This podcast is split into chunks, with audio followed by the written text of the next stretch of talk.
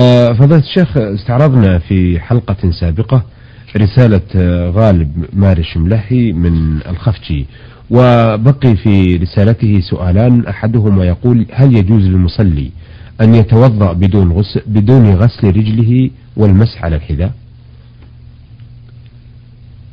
الحمد لله. الوضوء لا بد فيه من أن يغسل الإنسان وجهه ومن ذلك المضمضة والاستنشاق وأن يغسل يديه من أطراف أصابعه إلى المرفقين وأن يمسح بجميع رأسه وبأذنيه وأن يغسل رجليه. نعم. فإذا لم تتم هذه الطهارة على هذا الوجه فإنها طهارة غير صحيحة ولا تصح بها الصلاة.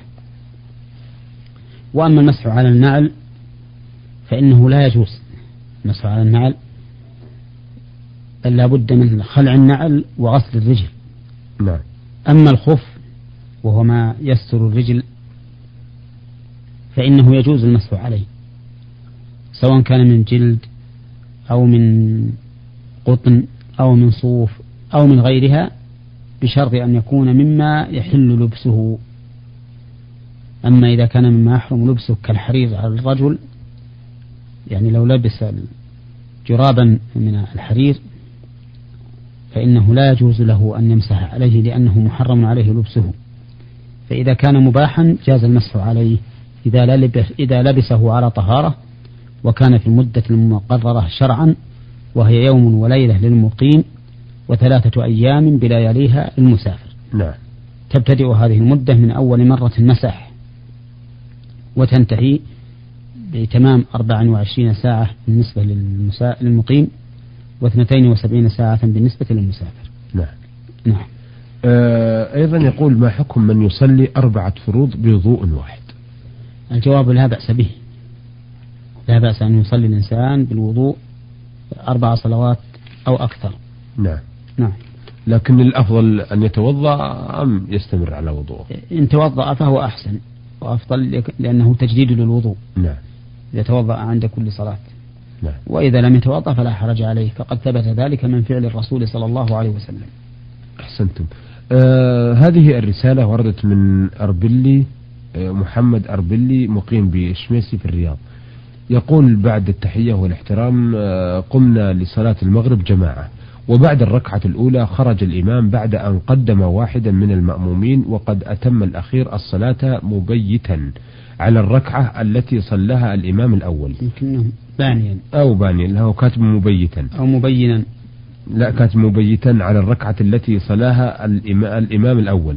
وسبب خروج الإمام الأول من الصلاة عدم الوضوء وتذكر ذلك بعد الركعة الأولى. فهل الصلاة صحيحة؟ أو يلغى تلك أو نلغي تلك الركعة ويأتي ونأتي بركعة أخرى. آه، أفيدونا وفقكم الله. هذه المسألة فيها خلاف بين أهل العلم فمنهم من يرى أنه يجب على المأمومين في هذه الحال أن يستأنفوا الصلاة من جديد. نعم. لأن إمامهم لا تصح صلاته. وإذا لم تصح صلاة الإمام لم تصح صلاة المأمومين. نعم. إلا إذا بقي ناسيا حدثه حتى انتهت الصلاة. فإن صلاة المأمومين حينئذ تصح. هذا قول. والقول الثاني أن صلاة المأمومين صحيحة في هذه الحال. وذلك لأن المأمومين معذورون.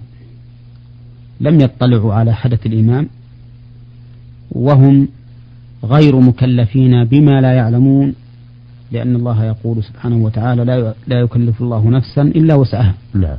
فهم مأمورون بأن يجعلوا لهم إماما وأن يقتدوا بإمامهم وفعلا جعلوا لهم إماما واقتدوا بإمامهم وكون الإمام تذكر حدثه هذا أمر يتعلق به نفسه فعليه هو يجب عليه أن يستأنف الصلاة من جديد أما المأمومون فلا فإنه فإنهم لا يستأنفون الصلاة من جديد وإنما يستمرون بصلاتهم يتمونها نعم. ويبنون على ما مضوا على ما مضى من صلاتهم. سواء أتموها فرادى أم قدموا واحدا منهم أم قدمه الإمام الذاهب كما في هذه المسألة نعم. التي سأل عنها الأخ. نعم ففعلهم هذا صحيح إن شاء الله ولا حرج فيه. نعم. وهذا القول هو الراجح لأنه أقوى تعليلا. نعم. لكن لو حدث مثلا انقطاع الوضوء أثناء الصلاة فلا شيء في ذلك. وكذلك أيضا لو حدث في أثناء الصلاة آه، انقطع وضوء الإمام فإنهم إن قدم بهم أحدا أتموها خلف هذا الأحد الذي قدم وإن لم يقدم قدموا واحدا منهم أو أتموها فرادا. نعم. نعم. آه السؤال الثاني يقول صليت العصر أو المغرب أو العشاء وأتممتها مفردا. ثم وجدت جماعة. هل أصلي مع الجماعة ويكون الأول فرض أو نفل؟ أفيدونا وفقكم الله. إذا صلى الإنسان فريضته منفردا نعم. ثم حضر جماعة بعد تمام صلاته فقد أدى الفريضة بصلاته الأولى. نعم.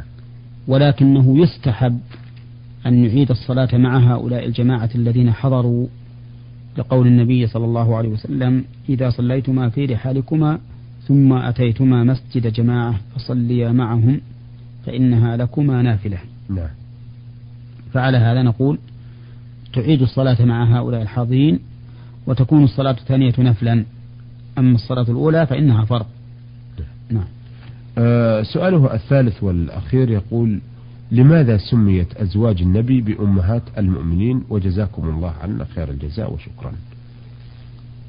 أه سميت بأمهات المؤمنين من باب الاحترام والتعظيم. نعم. وليس يترتب على هذه الأمية ليس يترتب عليها شيء من تحريم من تحريم أو تحليل سوى الاحترام. فإنه يجب عليهن احترام يجب على المسلمين احترامه احترامهن لأنهن أمهاتهم. وأما تحريم نكاحهن بعد رسول الله صلى الله عليه وسلم. فذلك من باب تعظيم حرمة النبي صلى الله عليه وسلم حيث لا تحل أزواجه لمن بعده أبدا. ولهذا جعل الشارع أربعة أشهر وعشرة أيام لمن توفي عنها زوجها احتراما لحق الزوج الميت فإن ذلك من باب احت... نعم لا شك أنه من باب حقوق الميت. نعم ويدل على هذا أن المرأة تتربص أربعة أشهر وعشرا سواء كانت من ذوات الحيض أم من الآيسات.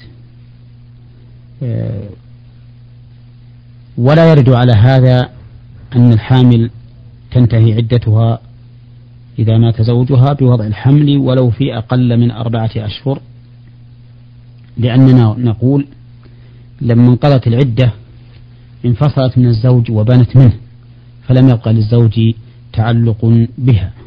نعم. فلهذا تنقضي العدة بوضع الحمل. نعم. آه هذه الرسالة وردتنا من مبارك فهيد محمد غرسان البيشي من بيشة من الجوازات. يعرض آه مشاكل اجتماعية. يقول يوجد لدينا في بيشة عادة وهذه العادة هي إقامة أهل البلد في بيت الميت. إذا مات يجتمعون أهل البلد كلهم في بيت الميت. إذا مات ينتظرون قدوم الناس الذين يردون سنة العزاء ويذبحون الغنم وتقام العزائم بواسطة الطلاق. وغير ذلك علما بأن الناس القادمون قريبين من البلد. بواسطة إيش؟ الطلاق يعني عليه الطلاق أن تفعل كذا أو أفعل لك كذا. آه ويقول القادمون قريبين من البلد الذي فيها الميت ووسائل النقل متوفرة ولا هناك عذر للإقامة. حتى أن البعض يحسب حساب الأكل ويأتي في وقت مبكر. زيادة على ذلك الذبيحة بعد الذبيحة في بيت الميت ليلا ونهارا. ولكن ليست من حقه بل من حق الجماعة. ماذا ترون حيال ذلك؟ جزاكم الله خيرا. نرى حيال ذلك أن هذا من الأمر المنكر لما فيه من إضاعة المال ومن الاجتماع الذي ينافي في الحقيقة حالة الموت نعم. وحالة الحزن لأنه بين أمرين. إما أن يحصل نياحة وندب وأحزان متوالية. نعم. فهذا خلاف الشرع. بالله وليس هذا من العزاء في شيء. لأن العزاء معناه تعزية الإنسان أي تصبيره وإعانته على الصبر على ما أصابه من هذه المصيبة. وليس المراد بالتعزية تهييج الأحزان تهييج الأحزان عليه. نعم. بالنياحة والندب وشبهها. وإما أن يكون هذا الاجتماع اجتماع فرح ولهو ومعافرة وضحك ونحو ذلك فهذا أيضا ينافي حال الموت وما ينبغي أن يكون الإنسان عليه في هذه الحال. نعم. فدين الله بين الغالب فيه والجافي عنه والدين وسط. ومما يحصل من مضار هذا الاجتماع إضاعة الأموال الكثيرة فيه. فإنه كما ذكر السائل يقول كل ذبيحة وراء ذبيحة. وكذلك أيضا ما يحصل من هذه التلزيمات بل الإرغامات على الأكل حتى أنه كما ذكرت يحلف بالطلاق لا يأكلن. وهذا أيضا من الأمر الذي لا ينبغي فإن الحلف ينبغي بل يجب أن يكون الحلف بالله عز وجل. إن كان حالفا فليحلف بالله أو ليصمت. نعم. ولا ينبغي الإنسان أن يأتي بصيغة أخرى تدل على الحلف غير اليمين بالله سبحانه وتعالى إذا دعت الحاجة إليه. فالمهم أن هذا أمر منكر وأن الواجب على أهل الميت الصبر والاحتساب وأن يتعزوا بما أمرهم الله به الذين إذا أصابتهم مصيبة قالوا إنا لله وإنا إليه راجعون. أقول أن يتعزوا بما أثنى الله على فاعله. نعم. والثناء على لأنه قد يقول قائل الله ما أمر بهذه الآية بهذا القول. نقول إن الثناء على الفاعل أو القائل يدل على أن هذا الفعل أو القول أمر مطلوب. نعم. وكذلك أخبر النبي عليه الصلاة والسلام أن من أصيب في بمصيبة ثم قال اللهم أجرني في مصيبتي وأخلف لي خيرا منها آجره الله في مصيبته وأخلف له خيرا منها. فهذه حالة المصاب أو حال المصاب ينبغي أن نستعمل ما دلت الشريعة على استعماله من قول أو فعل. أما الاجتماع المذكور فإنه حرام. نعم. لما يفضي إليه من هذه المفاسد. نعم. نعم. آه أيضا يقول كثير من أصحاب السوق أهل البيع والشراء إذا نادى منادي الصلاة إما أغلق الباب وبقي خارج الدكان أو أغلقه على نفسه حتى ينتهي وقت الصلاة والعبرة بالصلاة لا بإغلاق المحل. ما حكم آه عمل أو كل هؤلاء وما هو واجب الهيئة نحو ذلك؟ اللهم إني بلغت فاشهد من بيشه الجوازات مباركة في يد محمد غرسان البيشي عمل هؤلاء في الحقيقة محرم لأنهم تركوا ما يجب عليهم من إقامة الجماعة في المساجد.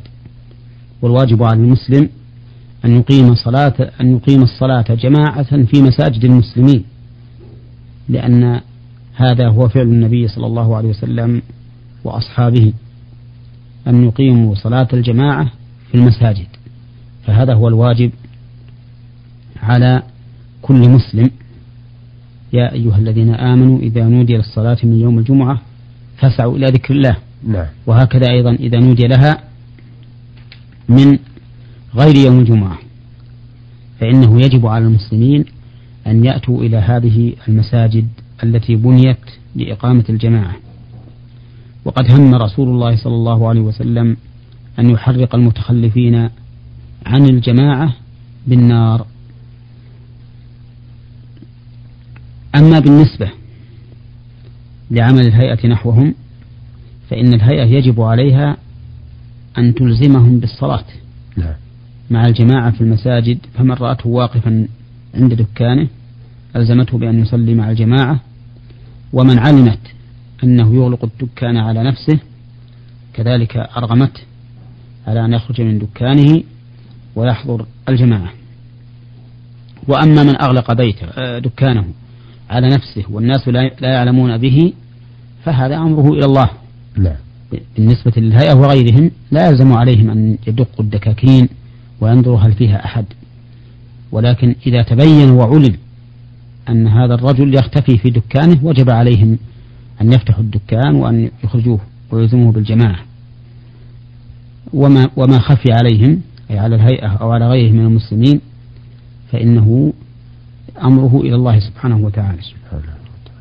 وتخصيص الأخ الهيئة في هذا الأمر هو أيضا فيه نظر. فإن تغيير المنكر ليس خاصا بالهيئة.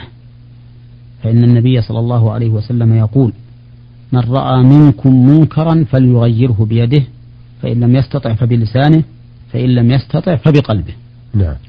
ومن رأى منكم اسم شرط وأسماء الشرط كلها دالة على العموم فكل من رأى منكرا وجب عليه أن يغيره بهذه المراتب الثلاث بيده فإن لم يستطع فبلسانه فإن لم يستطع فبقلبه.